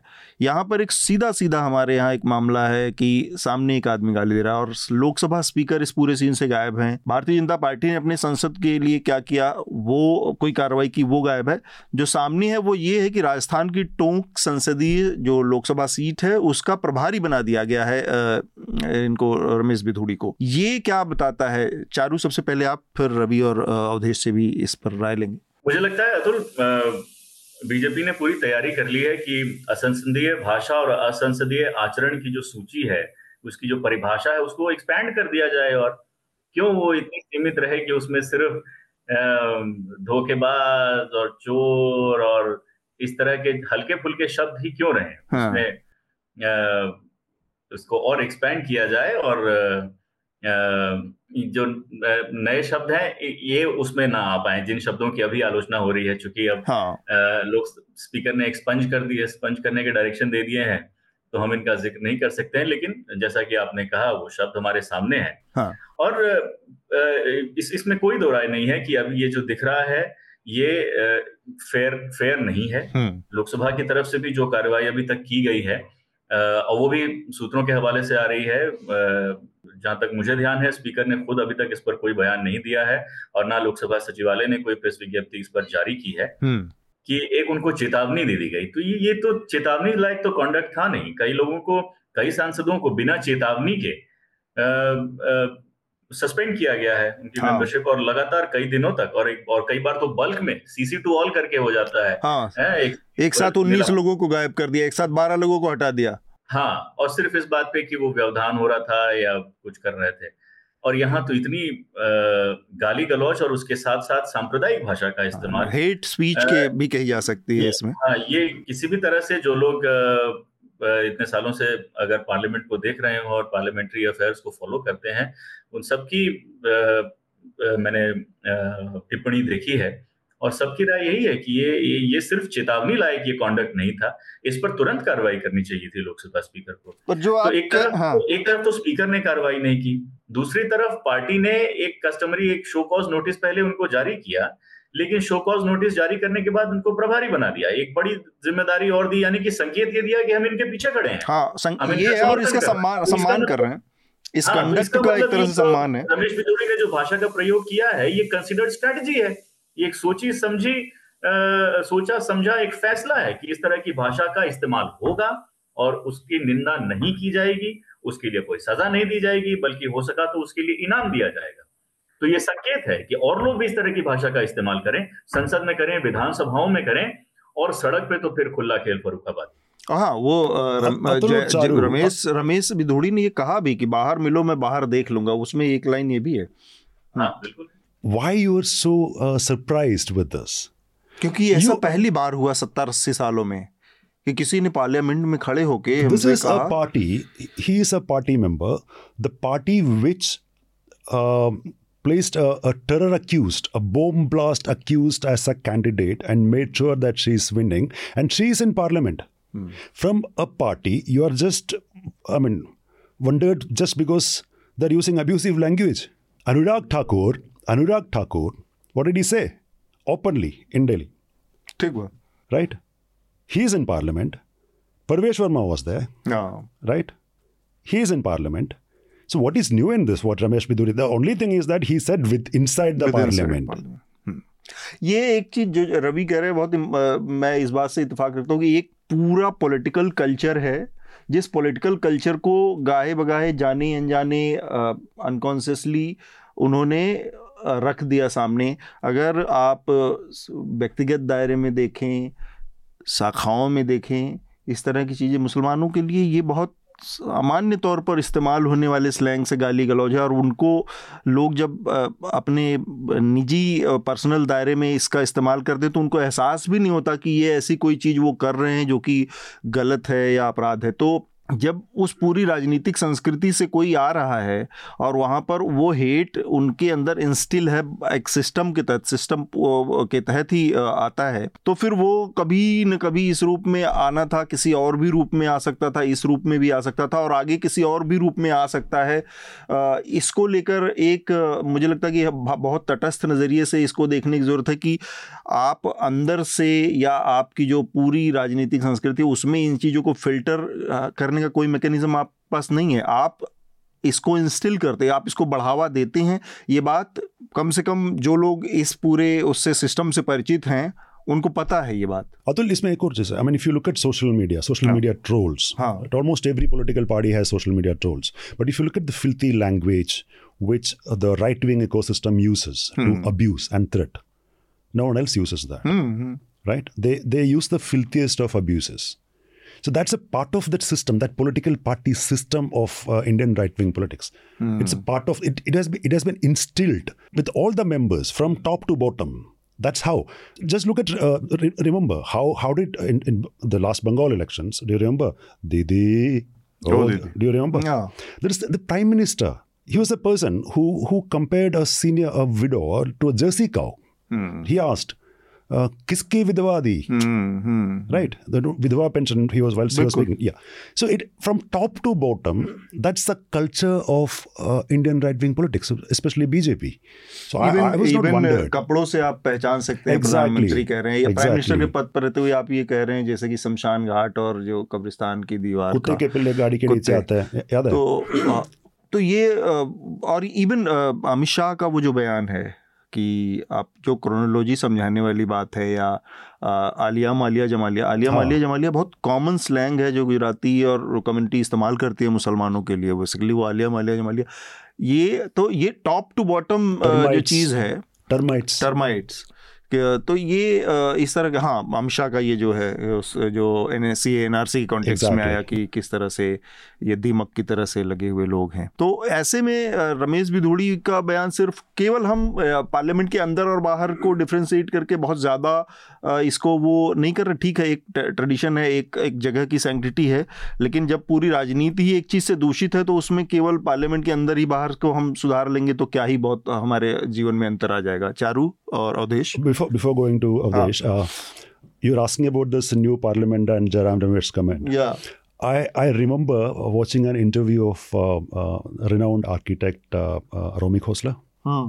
So why this new parliament and why uh, it was rushed through even in the lockdown hmm. time, uh, risking the lives of the workers, laborers. Huh. According to Romy, that some Vastu experts and Jodish told the top leaders yeah that uh, if the if they continue sitting in the round parliament, which is inauspicious, they won't be they won't be able to continue in power after 2024 after their term. Oh, okay. I mean, I don't know how true is that, but that, that's there in public domain. Mm. Romi's interview is there in public domain.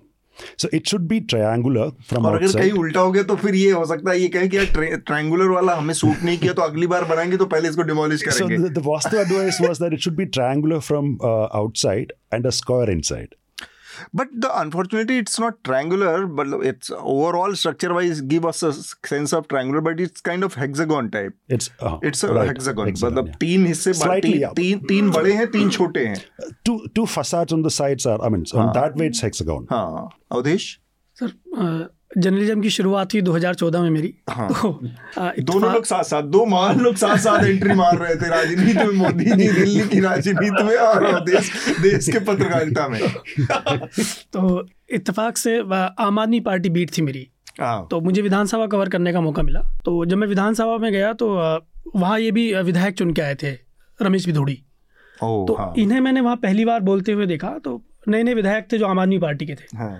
तो मतलब इनकी भाषा ऐसी होती थी जैसे कोई आम आदमी पार्टी का विधायक खड़ा हुआ बोलने के मतलब बैठ बैठ तो इतने गंदे तरीके से लताड़ता था। मैंने कहा भाई ये क्या चल रहा है? नहीं ये लोगों को ये तो, वो भी रहता था ना अंदर से एक सेल्फ एंटाइटलमेंट था ना हालाँकि भले वो सड़सठ सीटों पे तीन सीटों पे सिमट गए थे उस समय तो तीन सीटें ये है अट्ठाईस सीटें तब इनकी आई थी उनचास दिन वाली गवर्नमेंट की बात है ओके। उनचास दिन की गवर्नमेंट हाँ। की तब की बात है। ठीक बात। तो उस तब मैंने इनको देखा। मैंने कहा क्या सब चल रहा है? और वो मतलब विधायक नए नए विधायक थे वो डर भी जाते थे। बेचारे बोल ही नहीं पाते थे वो। हम्म। उसके बाद कभी केजरीवाल के आगे चूड़िया ला के रख दी नींबू ला के रख दिया चाकू ला के रख दिया मतलब इस तरह की हरकतें होती थी। इधर बहुत सारी ये तो हथकंडेबाजी हाँ, चलती रहती हैं। इधर एक विधायक स्मृति ईरानी की चूड़ियाँ बेचती रहती थी हाँ, बीच में। इधर एक विधायक थे आरपी सिंह ना जो बीजेपी के हम्म। थे। उन्होंने भी इस तरह की वहाँ बदतमीजी करी। फिर इकबाल करके विधायक थे जेडीयू के।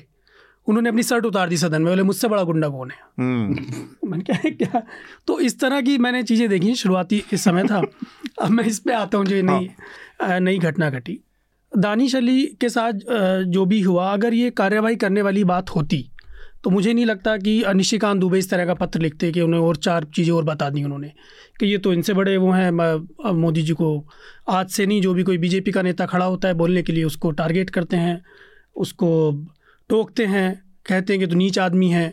सदन से बाहर निकलने के बाद भी इस तरह की भाषा प्रयोग होती है। उसके बाद फिर रवि किशन ने जिस तरह की बात की जब मैं खड़ा होता हूँ बोलने के लिए तो मतलब इतने आरोप उनके ऊपर मट दिए कि ऐसा लग रहा है कि गलती रमेश दूड़ी की नहीं है सारी गलतियाँ जो है दानिश अली की तो ये सब चीज़ें हुई तो कार्यवाही तो ये, ये क्या तो, ही करते ये तो हेडलाइन मैनेजमेंट वाली भी सरकार है ना तो आप ट्विस्ट करके आपको भरोसा कि आपका एक एक मीडिया में प्रोपेगेंडा का आपका मीडिया पे बहुत बड़ा हाथ है तो आप इसके ज़रिए हीरो को विलेन और विलेन को हीरो बना सकते हैं। ये तो आपका बहुत बिल्कुल। कॉन्फिडेंस बहुत मज़बूत हो चुका है ना वैसे विलन ही हीरो है ना और इनका हौसला तब और बढ़ जाता है इस तरह की हरकतें करने का जब विपक्ष बिल्कुल शांत बैठ जाए।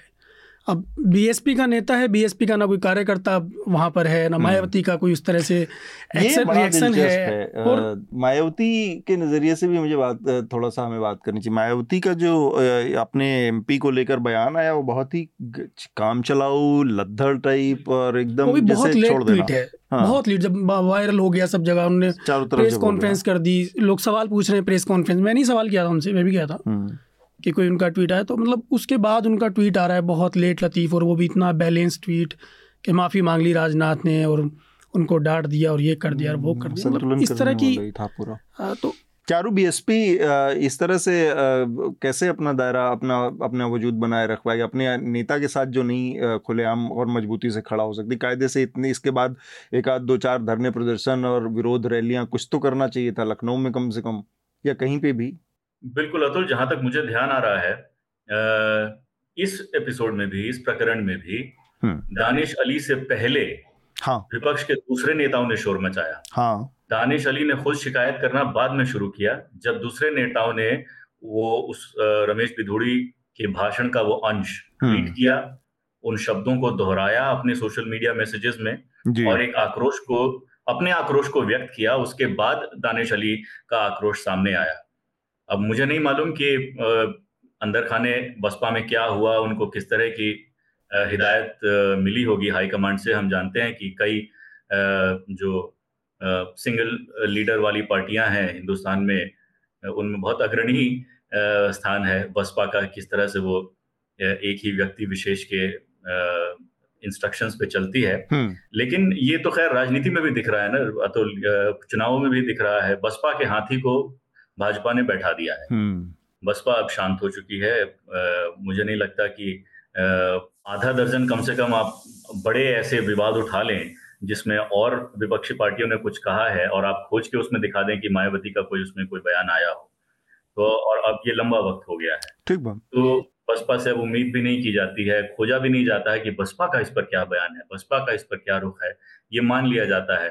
कि उसका कोई रुख नहीं है। विपक्ष की लाइन कोई रुख नहीं है विपक्ष की लाइन आएगा ना कोई बयान अगर आएगा तो विपक्ष की लाइन से अलग ही आएगा। वोटिंग भी होगी तो, या तो फिर ऐसा बैलेंस हो जाएगा कि न उनके खिलाफ होगा ना उनके खिलाफ होगा ना उनके पक्ष में होगा ना उनके पक्ष में होगा। वो बीच का ऐसा कुछ जलेबी छान दी जाएगी। नहीं व्यक्त किया होता ना तो इस मामले में खुद दानिश अली भी नहीं ज़्यादा आक्रोश व्यक्त करते। रवि आप इसको कैसे देखते हैं? हाँ। देखिए दानिश अली की भी शिकायत देखिए। उन्होंने भी ये उन जो आधिकारिक जो उनका पत्र है जो उन्होंने ट्वीट किया था उनके ट्विटर अकाउंट पर मौजूद है उसमें आप देखिए वो कड़ी कार्रवाई की मांग नहीं कर रहे हैं। हम्म। वो मांग कर रहे हैं कि जाँच कीजिए। हम्म। वो स्पीकर से कह रहे हैं कि प्लीज़ इस पर ये प्रिविलेज कमेटी को रेफर कीजिए इसकी जाँच करवाइए उसके बाद कार्रवाई कीजिए। महुआ मोहित्रा कह रही हैं कि तुरंत कार्रवाई कीजिए। हाँ। क्या कार्रवाई करेंगे आप ओम बिरला साहब? मुझे इस बात की जानकारी दीजिए।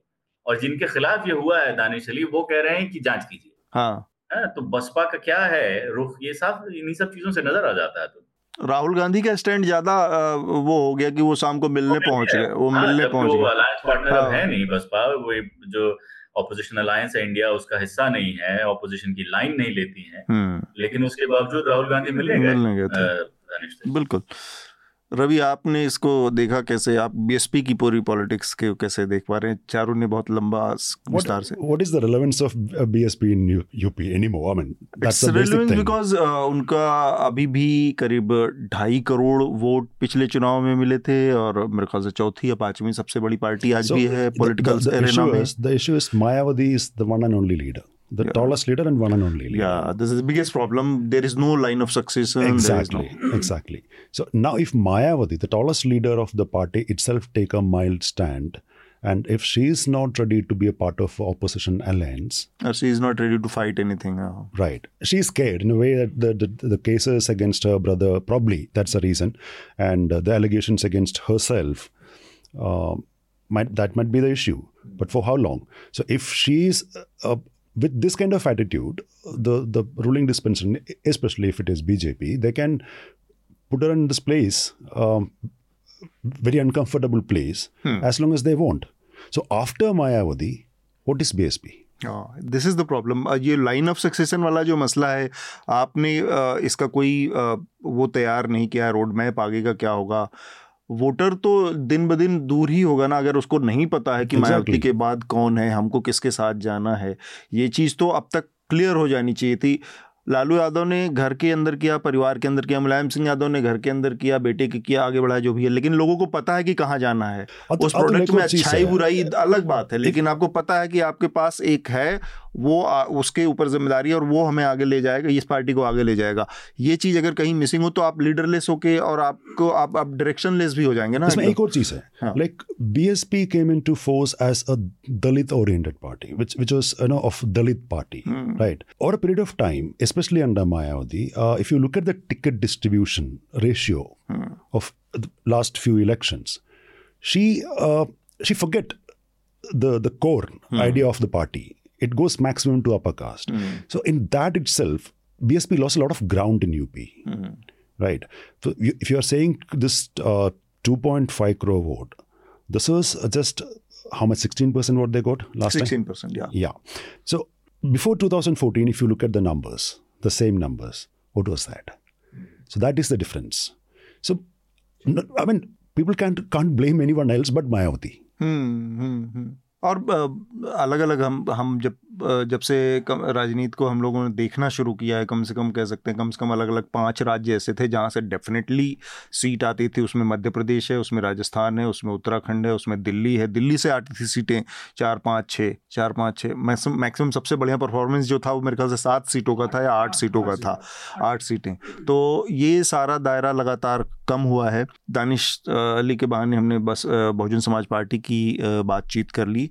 कुछ और आपको इसमें जुड़ना है उदेश मैं यही कहूँगा कि मतलब कोई पॉलिटिकल पार्टी होती है तो मीडिया में उसकी बयान बात जानी चाहिए। तो जैसे इन्होंने अभी प्रवक्ता बनाए थे तो उनको सस्पेंड कर दिया सबको कि भाई अभी कोई बात नहीं करेगा। मीडिया से कोई बात नहीं करेगा तो एक दो लोग छिप छिपा के एक दो लोग बात कर लिया करते थे तो उनका पता चला उनको हटा दिया। बहुत सारे नए लोग जुड़े जो सहारनपुर के थे इमरान मसूद जुड़े थे। हम्म, हम्म। जो एक महिला थी जो एडवोकेट है बड़ी फ़ेमस है नाम मैं भूल रहा हूँ उनका वो जुड़ी थी। तो मतलब ये लोग आए बहुत सारे ऐसा नहीं है कि बसपा से लोग जुड़ना नहीं चाहते लोग लोग जुड़ना चाहते हैं बसपा से बहुत सारे लीडर आए। लेकिन वो वहाँ की पॉलिसी से दो तीन महीने चार महीने ज़्यादा ज़्यादा मैक्सिमम खींच पाते हैं उसके बाद वो ये भी लीडर की वही फिर अचानक से टॉप लीडरशिप की इनएक्सेसिबिलिटी हाँ, है लाइन ऑफ़ सक्सेशन है ये सारी दिक्कतें हैं। हम अपने अगले विषय का थोड़ा सा चर्चा करके और फिर आज की चर्चा को वहाँ पर रोकेंगे। हमारी बहुत ज़्यादा मेरी व्यक्तिगत रूप से बहुत ज़्यादा समझ नहीं है जो कावेरी वाटर क्राइसिस फिर से शुरू हुआ है और थोड़ा सा बस मैं अपने जो हमारे श्रोता हैं उनके लिए जानकारी दे दूँ कि कावेरी पैनल ने कर्नाटक सरकार को आदेश दिया है कि तमिलनाडु के हिस्से का पानी वो छोड़ें और कर्नाटक सरकार का ये तर्क है कि पानी, जो कैचमेंट इलाका है, वहाँ इस बार बारिश कम हुई है, पानी बहुत कम है तो उतना पानी नहीं छोड़ा जा सकता और वो सुप्रीम कोर्ट में इसके खिलाफ अपील करेंगे। इस बीच में वहाँ पर राजनीति शुरू हो गई धरने प्रदर्शन की। पिछले दो दिनों में बेंगलोर बंद था आंशिक रूप से उसका आज जब हम बातचीत कर रहे हैं, चर्चा को रिकॉर्ड कर रहे हैं, तब पूरे कर्नाटक कर्नाटक के बंद का आह्वान किया है। कनाडा ओकुटा नाम के का एक पैन कनाडा ग्रुप है, उसने और 12 बजे 12 घंटों का ये बंद है छः बजे सुबह से लेकर छः बजे शाम तक। ये एक ज़माना हो गया ये सुनते हुए कावेरी तमिलनाडु और कर्नाटक के बीच। और रह रह कर वो सर उठाता रहता है बीच बीच में। कोई न कोई इसमें नया फसाद का एंगल या बवाल का एंगल आ ही जाता है। जबकि इसमें बहुत क्लियर गाइडलाइंस सुप्रीम कोर्ट के से आ चुकी थी इसके और ये कहा गया था कि ये हमेशा के लिए अब सुलझ गया और फिर हम देखते हैं कि वो घूम फिर कर फिर एक वैसे ही मुद्दे पर पहुँच जाता है, जहाँ से एक नई चीज़। ये केवल पोलिटिकल गेमिक्स का मसला है कि अपने अपने वोटर्स बेस को प्रभावित करने के लिए और उसको खुश करने के लिए ये मुद्दा उठता रहता है या इसके पीछे वास्तव में बहुत जेनविन कंसर्न है? या ऐसा कोई चीज़ है कि जिसमें जिसमें कावेरी के इस वाटर बट पानी के बंटवारे को सुलझाया ही नहीं जा सकता ये हमेशा ऐसे ही चलता रहेगा? चारू? थोड़ा पेचीदा है अतुल हाँ। जितनी मेरी समझ है इसके बारे में। ये इकलौता नदियों के पानी के बंटवारे का इकलौता विवाद नहीं है हाँ। हिंदुस्तान में और भी कई विवाद हैं और वो भी इसी की तरह दशकों से अनसुलझे हैं हम्म। और जहाँ तक मेरा अंदाज़ा है ये आने वाले दिनों में और पेचीदा होते जाएँगे जैसे जैसे हम जलवायु आपदा की तरफ़ हम और बढ़ते जाएँगे जो कहा जा रहा है कि पर्यावरण इन्वायरमेंटल जो क्राइसिस आ गई है हमारे सामने क्लाइमेटिक डिजास्टर की तरफ़ पहले तो क्लाइमेट चेंज की बात होती थी अब तो क्लाइमेट डिजास्टर की बात होती है हम्म। आपने देखा है कि यूनाइटेड नेशंस बार बार कह रहा है कि हम ऑलरेडी घुस चुके हैं उस चक्र में हम्म। कि हम एक बड़ी आपदा की तरफ़ एक बढ़ रहे हैं धीरे हम्म। तो जैसे और ये ये ये चीज़ें रिवर्स नहीं हो रही हैं ये और खराब ही होती जा रही है। तो नदियाँ सिकुड़ती जा रही हैं नदियों में पानी कम होता जा रहा है मौसम के बारिश के सारे पैटर्न सब कुछ डिस्टर्ब होता जा रहा है गर्मी सर्दी। जी जी। तो इस इस लिहाज में इस लिहाज से जो भी नदियाँ जो जिनका पानी एक दो या दो से ज़्यादा राज्यों से होकर गुजरता है हम्म। उनको लेकर आने वाले दिनों में विवाद और बढ़ेगा हम्म। और जिस तरह से राजनीति और ज़्यादा पोलराइज्ड होती जा रही है ध्रुवीकरण जिस तरह से होता जा रहा है मुझे नहीं लगता कि हम आने वाले समय में कोई एक इस तरह का कोई सोल्यूशन देख पाएँगे जो कि लॉन्ग टर्म विजन हो इसमें पार्टियों का पार्टियों का मैं मानता हूँ कि शॉर्ट साइटेडनेस है हम्म। वो अपनी संकीर्ण राजनीति पर ही फोकस करती हैं और जो पार्टी जहाँ सत्ता में है वहाँ के लोग क्या महसूस करेंगे उस मुद्दे को लेकर उसी से उसका फैसला ये निर्धारित होता है। जबकि इसमें ज़रूरत है एक एक एक, एक फार साइटेडनेस की दूरदर्शी होने की इसमें इसमें ज़रूरत है कि किस तरह से पानी अगर नदी अगर बह रही है दो या दो से ज़्यादा राज्यों से तो वो साझा उनकी संपत्ति है और कैसे उसका बंटवारा हो ये एक दूरदर्शिता इसमें इस अप्रोच में होनी चाहिए। ये दुर्भाग्य कहीं नज़र नहीं आ रही है। Take but Ravi. The issue is here. This, this is actually a genuine issue. Hmm. Okay, so um, Kaveri is the single source of water for many districts in Karnataka and many districts in Tamil, Tamil Nadu, and th- most of these areas are arid. So this this is actually a serious issue. Uh, how they are going to solve it, it's I think it's uh, it's doubtful. Hmm. The reason is it's coming from Karnataka. So what whenever it rains properly, then it's not no problem. You you didn't hear it in the last two three years oh. because proper rain happened. This year, um, these areas, both in both states, there were there were uh, drought-like situation now. Hmm. It's already declared that it will be a severe drought. Hmm. So of course, पानी नहीं है तो हाँ, विवाद हो अवधेश बहुत लंबा विवाद है 140 साल से चलता आ रहा है हाँ। अठारह सौ इक्यासी में मैसूर के राजा ने बांध बनाया था उसके बाद फिर ब्रिटिश गवर्नमेंट ने जो ब्रिटिश शासन था उसने हम्म। बंटवारे की बात की तब से विवाद चलता आ रहा है लेकिन अब हर मतलब कुछ ना कुछ समय बाद ये विवाद मतलब हमें पढ़ने को मिलता है ही रहता, हाँ। लेकिन समाप्त नहीं हो पा रहा है See, this is not the problem of political parties just supporting, you know, the people mm. of that state. This is actually a genuine uh, issue. Uh-huh. In in both states, people are actually struggling, hmm. right? So, in both states, the governments, the state governments will try to support their people. Oh, oh.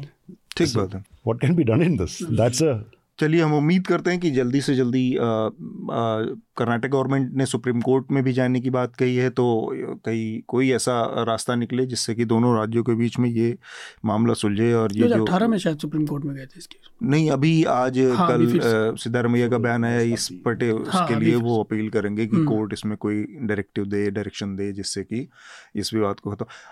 Court का जाने का फैसला इसलिए भी कई बार समझदारी भरा है कि जो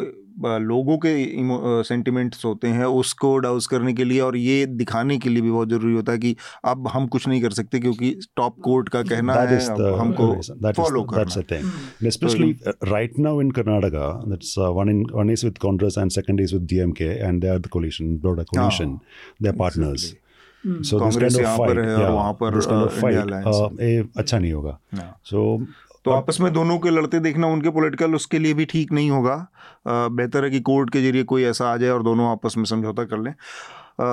चर्चा को हम आज यहाँ पर रोकेंगे और जो रिकमेंडेशन की प्रक्रिया पूरी करेंगे तो अवधेश सबसे पहले आप हमारे जो लिसनर्स हैं उनके लिए क्या रिकमेंड करेंगे? डिस्कवरी प्लस पे मैंने अभी दो वेब सीरीज़ देखी हैं। अच्छा। तो अमरोहा के ऊपर ही है जो भी शबनम हत्याकांड एक हुआ था अमरोहा हत्याकांड के नाम से भी जाना जाता है। अच्छा। इसमें भारत की पहली महिला को फांसी देने की बात हो रही है। अच्छा। हाँ तो love kills Shabnam and Salim अच्छा। अमरोहा हत्याकांड करके उसका नाम है। एक तो ये, ये डिस्कवरी प्लस पे? हाँ जी। ओके इसको मैंने देखा तो अच्छी डॉक्यूमेंट्री है। ठीक और इसके अलावा एक और जो मधुमिता हत्याकांड है। अच्छा। तो उसका नाम ये लव किल्स मधुमिता शुक्ला हत्याकांड। चल रहा है। तो हाँ। इन दोनों को देखने के लिए ही मैंने जो है डिस्कवरी प्लस का सब्सक्रिप्शन लिया क्राइम थ्रिलर का जब है तो एक मैं भी रिकमेंड कर दूँगा अगर किसी ने और नहीं किया चारू आप क्या रिकमेंड करेंगे बहुत ही बड़े सहयोग की बात है तो मैं भी आज क्राइम फिक्शन ही रिकमेंड करने वाला हूँ मैं आजकल एक किताब पढ़ रहा हूँ हाँ।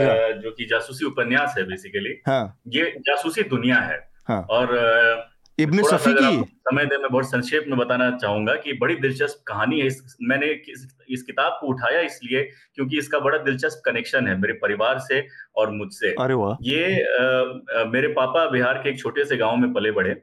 ये था कि घर में शुरू से पढ़ने लिखने का चलन बहुत था। तो एक ललक थी हमेशा कि भाई कहाँ से कोई नया माल मिल जाए पढ़ने को किताब पत्रिका अखबार हाँ, कुछ भी हो। हाँ, तो एच व्हीलर की जो स्टॉल्स हुआ करती थी रेलवे स्टेशनों पर हाँ हाँ। वहाँ से वहाँ से कहीं से पापा को जासूसी दुनिया नाम का ये उपन्यास मिला। अच्छा। असरार असरार अहमद नाम के लेखक थे जिनका अलाहाबाद क्या बात है देखिए इब्न सफी और असरार अहमद ये सारे लोगों के नाम बड़े वो हैं जासूसी और पेन्ने मुनी का हाँ, इब्न सफी था। हाँ, पार्टीशन के बाद वो पाकिस्तान, पाकिस्तान चले गए और मौत उनकी वहीं हुई। कराची में तो, रहकर लिखा उन्होंने काफ़ी कुछ। जी? कराची में रहकर काफ़ी लिखा उन्होंने। जी कराची में लाहौर हाँ। में आज उनके बेटे हैं लाहौर में।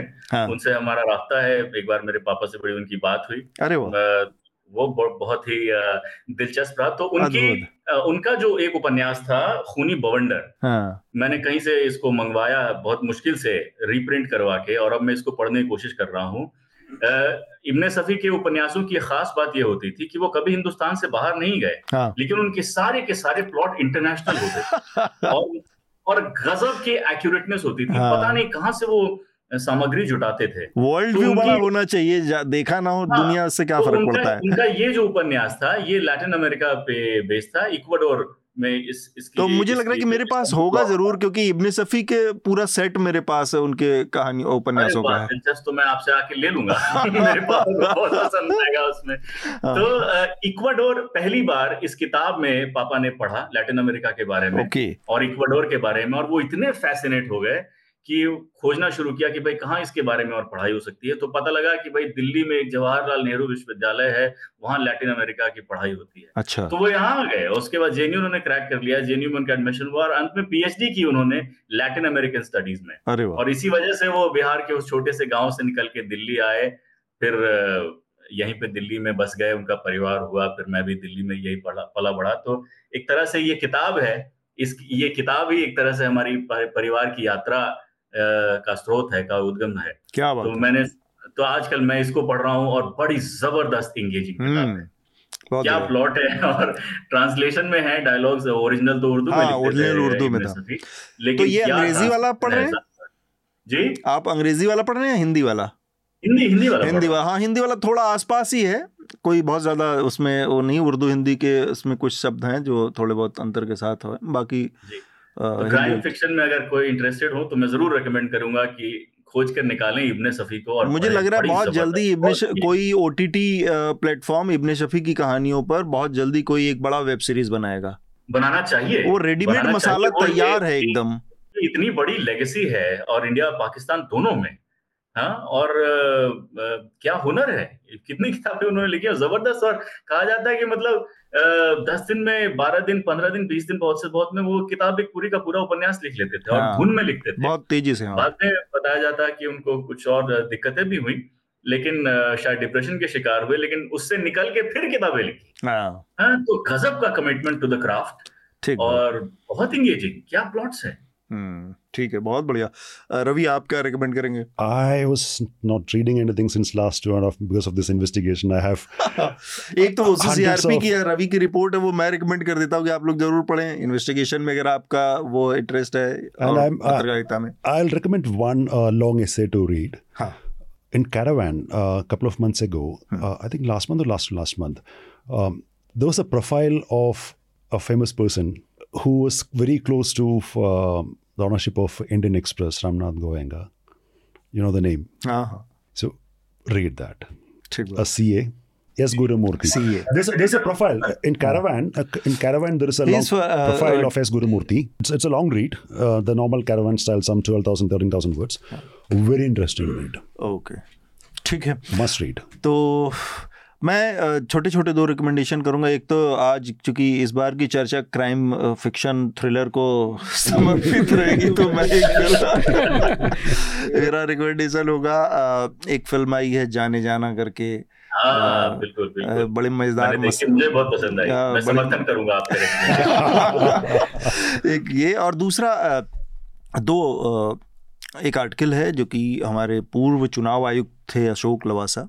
उन्होंने एक ऑपेड लिखा है, बड़ा थोड़ा सा ऑपेड है। भारत में चुनाव प्रक्रियाओं पर वन नेशन वन इलेक्शन पर और चुनाव में जो रिफॉर्म की, जो इलेक्शन इलेक्टोरल रिफॉर्म की बातें हैं, उन सबको बहुत अच्छे तरीके से डाइसेक्ट किया है उन्होंने। इंडियन एक्सप्रेस में ये आर्टिकल उनका छपा है अशोक लवासा का। और उनके साथ जिस तरह से बरता हुआ आप लोग वो भी बहुत सारे लोगों को पता होगा जो नहीं पता होगा वो पढ़ सकते हैं। तो अशोक लवासा का ये आर्टिकल मैं रिकमेंड करूँगा ऑपेड इंडियन एक्सप्रेस पर। और इसके साथ ही हम आज की चर्चा को यहाँ पर रोकेंगे। रफाल डील रफाल डील अच्छा। The name of the book is flying lies the Rafale deal, the role of uh, Prime Minister Narendra Modi in India's biggest defense scandal. Okay. So it's there in uh, so it's, uh, English and Hindi. I was about to carry two copies and I, I missed it because I was rushing. Rushing. Oh, yeah, I packed it and kept it in a bag and I forgot hmm. to take it. So it's uh, joint byline? It's, the book is joined yeah, by Paranjoy. I, I am the lead author. Paranjoy is my co-author. तो रवि और परंजॉय गुहा ठाकुर था रवि नायर दोनों लोगों ने uh, की किताब है और हिंदी में आ रही है रफाल का जो पूरा स्कैम है उससे जुड़ा तो ये भी एक रिकमेंडेशन है आप लोग इसको भी देख सकते हैं पढ़ सकते हैं जिनको इंटरेस्ट हो क्या हुआ इस पूरे मामले में कैसे और कहाँ तक पहुँचा है ये। बातचीत के लिए आज के लिए यहाँ आने के लिए रवि आपका बहुत शुक्रिया। चारू और अवधेश आप सबका भी बहुत बहुत शुक्रिया इस चर्चा में शामिल होने के लिए। शुक्रिया अतुल मुझे बहुत मज़ा आया। Thank you News Laundry is possible because of our paying subscribers. We don't run on corporate or government ads. You too can be part of changing the news model. Go to newslaundry.com slash subscription. Be a part of the community that pays to keep news independent. For the smoothest news laundry experience, download our app, watch our shows, listen to our podcasts, read our reports, stay informed, pay for news, protect democracy, save the world.